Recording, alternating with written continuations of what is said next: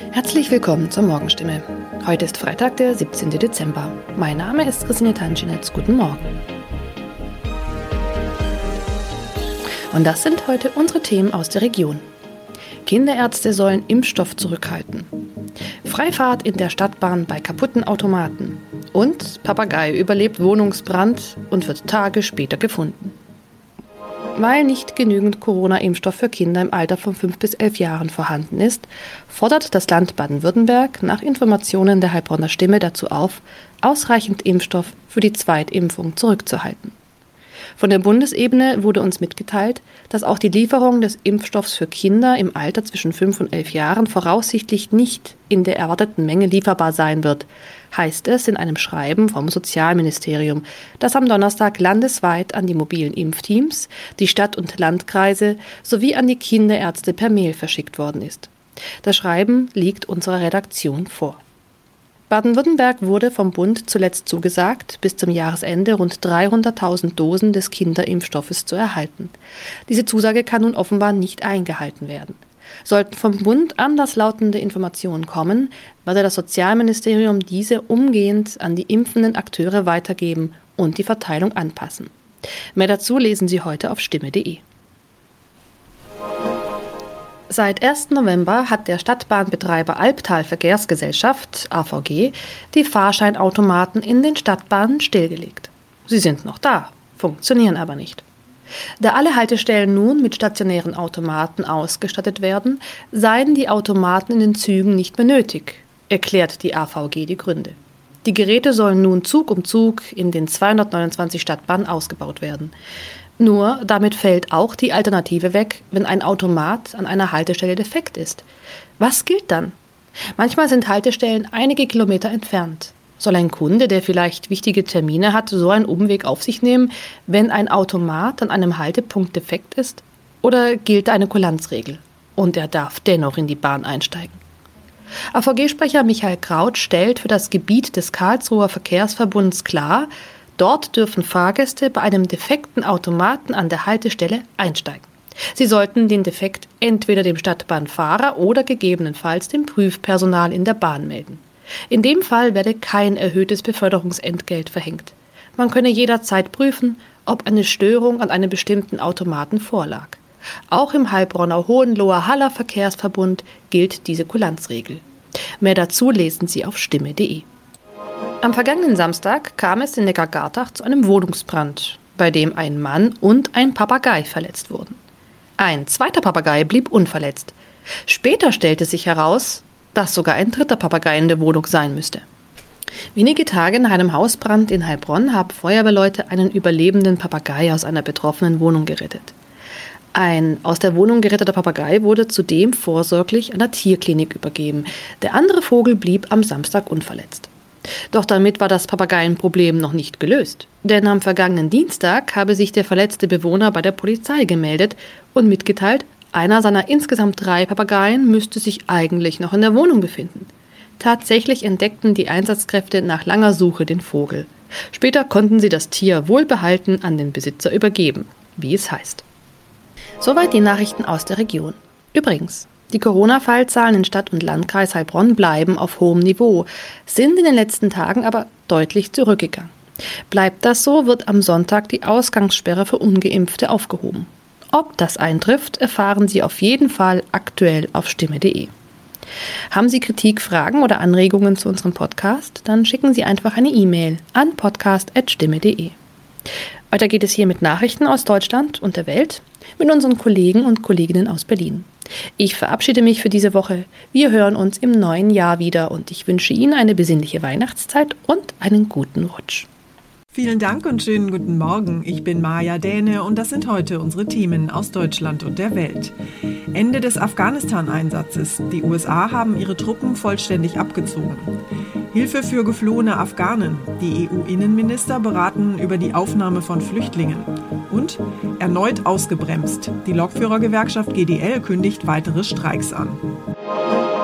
Der Abzug der US-Truppen aus Afghanistan ist jetzt endgültig abgeschlossen. Um kurz vor Mitternacht Ortszeit ist in Kabul das letzte US-Militärflugzeug gestartet. Mit dem Abzug der letzten US-Soldaten haben die USA den Militäreinsatz in Afghanistan nach fast 20 Jahren beendet. Allerdings ist es offenbar nicht gelungen, in letzter Minute alle Menschen auszufliegen und in Sicherheit zu bringen. Das US-Außenministerium schätzt, dass noch zwischen 100 und 200 Amerikaner in Afghanistan sind, die das Land verlassen wollen. US-Präsident Biden und US-Außenminister Blinken versprechen aber, alles daran zu setzen, zurückgebliebene Amerikaner und andere Schutzsuchende aus dem Land zu holen, mit diplomatischen statt mit militärischen Mitteln. Unsere Korrespondentin Tina Eck in Washington hat den Abzug der Amerikaner aus Afghanistan für uns beobachtet. Tina, am Ende kam das Ende dieses 20 Jahre langen Afghanistan-Einsatzes ja ganz schnell. Wie genau ist das denn jetzt abgelaufen? Ja, kurz vor Mitternacht afghanischer Zeit hob der letzte US-Militärflieger vom Flughafen in Kabul ab und auf einmal war klar, Amerikas längster Krieg war vorbei. Aber nicht etwa Präsident Biden verkündete das feierlich aus dem Weißen Haus. Vielmehr kam es vom Kommandierenden des Zentralkommandos, General Kenneth McKenzie in einer recht unzeremoniellen Videoschalte beim Pentagon Briefing. Alle US-Soldaten sind raus. Aber man habe nicht alle rausgekriegt, die weg wollten, sagte McKenzie. Das habe Herzen gebrochen. Wie viele Amerikaner sind denn noch im Land? Haben die jetzt eigentlich noch eine Chance rauszukommen? Äh, das Militär sprach von etwa 250 US-Bürgern oder weniger, die noch im Land seien. Einige von denen hatten es nicht an den Taliban vorbei äh, zum Flughafen geschafft, obwohl sie amerikanische Pässe haben. Aber es gibt zum Beispiel auch einen Fall, wo eine US-Bürgerin hätte ausreisen dürfen mit ihrem Pass, aber ihr Freund, der nur ein Visum hat, der nicht. Sie hat sich dann entschieden, zurückzubleiben und das ist natürlich hart.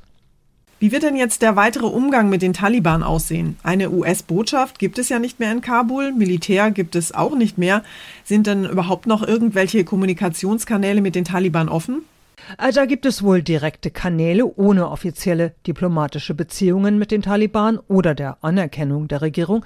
Die USA haben auch noch Militärpräsenz in der Region, Drohnen zum Beispiel. Also es könnte Militärschläge geben, sollte zum Beispiel die IS-Terrormiliz in Afghanistan plötzlich erstarken, was möglich ist, weil die Gefängnisse geöffnet wurden. Die Rede ist von mindestens 2000 Hardcore-IS-Kämpfern zurzeit. Ob der Konflikt also wirklich vorbei ist und wie es weitergeht in Afghanistan, bleibt abzuwarten abzuwarten. Biden will sich heute an die Nation wenden. Die Amerikaner beenden nach 20 Jahren ihren Einsatz in Afghanistan. Dankeschön, Tina. Über das Thema Afghanistan sprechen heute Mittag auch die Innenminister der EU bei einem Sondertreffen in Brüssel. Bei den Gesprächen geht es um mögliche Auswirkungen auf die Terrorgefahr und Migrationsbewegungen in Richtung Europa. Luxemburgs Einwanderungsminister Asselborn hat für die Aufnahme Zehntausender afghanischer Flüchtlinge in der EU geworben. Der österreichische Kanzler Kurz hatte sich dagegen ausgesprochen, Flüchtlingen aus Afghanistan Schutz zu gewähren. Angesichts der Situation in Afghanistan rechnen die EU-Länder damit, dass verstärkt Menschen aus dem Land versuchen, nach Europa zu fliehen. Mehrere Mitgliedstaaten wollen deshalb ihren Grenzschutz ausbauen. Bei dem Treffen heute hier in Brüssel soll es um gemeinsame Maßnahmen gehen. Deutschland und einige andere EU-Länder wollen gleichzeitig nochmal deutlich machen, dass ehemalige afghanische Ortskräfte und ihre Familien auch nach dem Ende des militärischen Evakuierungseinsatzes noch mit Unterstützung rechnen können. Aus Brüssel, Saal Geiserde. Bahnreisende müssen sich ab Donnerstag mal wieder nach alternativen Verkehrsmitteln umschauen, denn die Gewerkschaft der Lokführer hat zum dritten Streik innerhalb kürzester Zeit aufgerufen. Ab morgen soll es im Güterverkehr losgehen und ab Donnerstag dann auch im Personenverkehr. Ganze fünf Tage soll diesmal gestreikt werden, das hat Gewerkschaftschef Klaus Weselski angekündigt. Benedikt Meise hat sich mit der neuen drohenden Streikwelle bei der Deutschen Bahn mal näher beschäftigt. Benedikt, das wird ja mal wieder eine ziemliche Geduldsprobe für alle Bahnkunden. Könnte denn der Streik in letzter Minute vielleicht doch noch abgewendet werden? Ja, möglich ist es, aber dafür müsste die GDL zurück an den Verhandlungstisch kommen und das will sie erst machen, wenn die Bahn ein ernsthaftes Angebot vorlegt. Die wiederum sagt, das haben wir gemacht, mehrmals, die GDL sieht das anders. Also man merkt, die Situation ist da ziemlich festgefahren. Die Angelegenheit könnte jetzt geklärt werden durch einen Schlichter, doch schon übermorgen beginnt ja der Streik, also ganz so schnell geht es auch nicht. Die Fahrgäste sollten sich auf jeden Fall jetzt auf den Streik einstellen. Wie kann ich mich denn jetzt am besten auf diesen neuen Streik vorbereiten? Ja, wenn es geht, am besten die Reise verschieben, rät Bahnsprecherin Anja Bröker. Bis zum 17. September ist außerdem die Zugbindung aufgehoben. Das heißt, vielleicht schon früher fahren oder danach. Dann ganz wichtig, den Ersatzfahrplan checken. Das geht online oder in der App. Und? Für wen ein Umplan nicht möglich ist, der sollte auf jeden Fall einen Sitzplatz reservieren. Und natürlich Mund-Nasenschutz nicht vergessen, denn es dürfte sehr eng werden. Wer sich ganz unsicher fühlt, der kann sich das Ticket auch erstatten lassen. Das hat die Bahn jetzt mitgeteilt. Streik und Stress bei der Deutschen Bahn. Informationen von Benedikt Meise waren das. Bundesgesundheitsminister Spahn kann sich vorstellen, dass Arbeitgeber Mitarbeiter künftig nach ihrem Corona-Impfstatus fragen dürfen. Wenn alle im Großraumbüro geimpft sind, kann ich damit anders umgehen, als wenn da 50 Prozent nicht geimpft sind, hat Spahn gesagt. Eine Impfpflicht für bestimmte Berufsgruppen wie den Pflegeberufen will Spahn allerdings weiterhin nicht einführen. Für die Planung von Präsenzarbeit in einem Großraumbüro sei es ausschlaggebend zu wissen, wie viele Mitarbeiter geimpft sind, argumentiert Spahn. Die Zulassung der Frage nach dem Impfstatus durch Arbeitgeber könne ja auch befristet erteilt werden. Im Restaurant werde man ja schließlich auch ständig danach gefragt. Rechtlich ist das Thema umstritten. Gewerkschaften halten es für Privatsache, sich gegen Corona impfen zu lassen oder nicht. Arbeitsrechtler halten dagegen, Arbeitgeber hätten gegenüber Risikogruppen eine Fürsorgepflicht. Jan-Henner Reitze, Berlin. Unser Tipp des Tages heute für alle, die sich fragen, ob und wann sie eine dritte Corona-Impfung brauchen. Während manche sich noch nicht mal für den ersten Corona-Impfpeaks entschieden haben, wird mittlerweile schon über eine Auffrischungsimpfung für bereits vollständig gegen Corona geimpfte diskutiert. Denn der Herbst kommt und die Infektionszahlen steigen schon wieder rasant. Ronny Thorau aus unserer Serviceredaktion hat sich mal schlau gemacht, für wen und ab wann eine weitere Impfung ratsam sein könnte. Ronny, wahrscheinlich sind ja die Älteren oder Menschen mit Vorerkrankungen schon bald wieder mit einer Auffrischungsimpfung dran, oder? Grundsätzlich geht es um drei Gruppen. Zum einen ältere, dann besonders vulnerable Gruppen, also Menschen mit erhöhtem Risiko und Menschen, die bisher keine mRNA-Impfung bekommen haben, sondern eine oder zwei Impfdosen mit AstraZeneca oder mit dem Impfstoff von Johnson Johnson. Na, dann lass uns doch mal die Gruppen durchgehen. Die Älteren, damit sind ja wahrscheinlich Menschen ab 80 gemeint, richtig?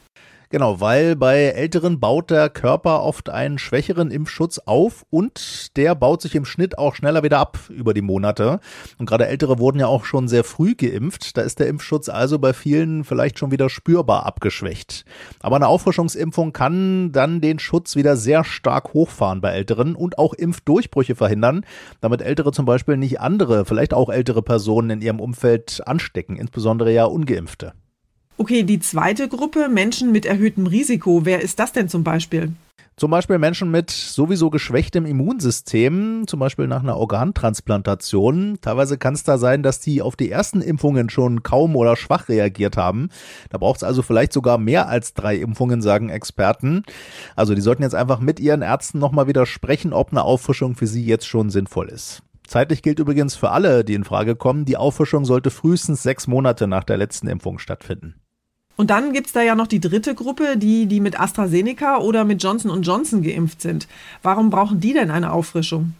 Ja, weil diese Impfstoffe gelten ja als etwas weniger wirksam als die mRNA-Impfstoffe von BioNTech oder Moderna. Und dazu kommt, wer sich erst mit AstraZeneca oder Johnson Johnson hat impfen lassen und dann mit Moderna oder BioNTech auffrischt, der bekommt laut Studien einen besonders starken Impfschutz, weil das Immunsystem den Corona-Erreger sozusagen auf viele verschiedene Arten und Weisen kennenlernt. Der Herbst kommt, die dritte Corona-Impfung auch. Dankeschön für die Informationen, Ronny.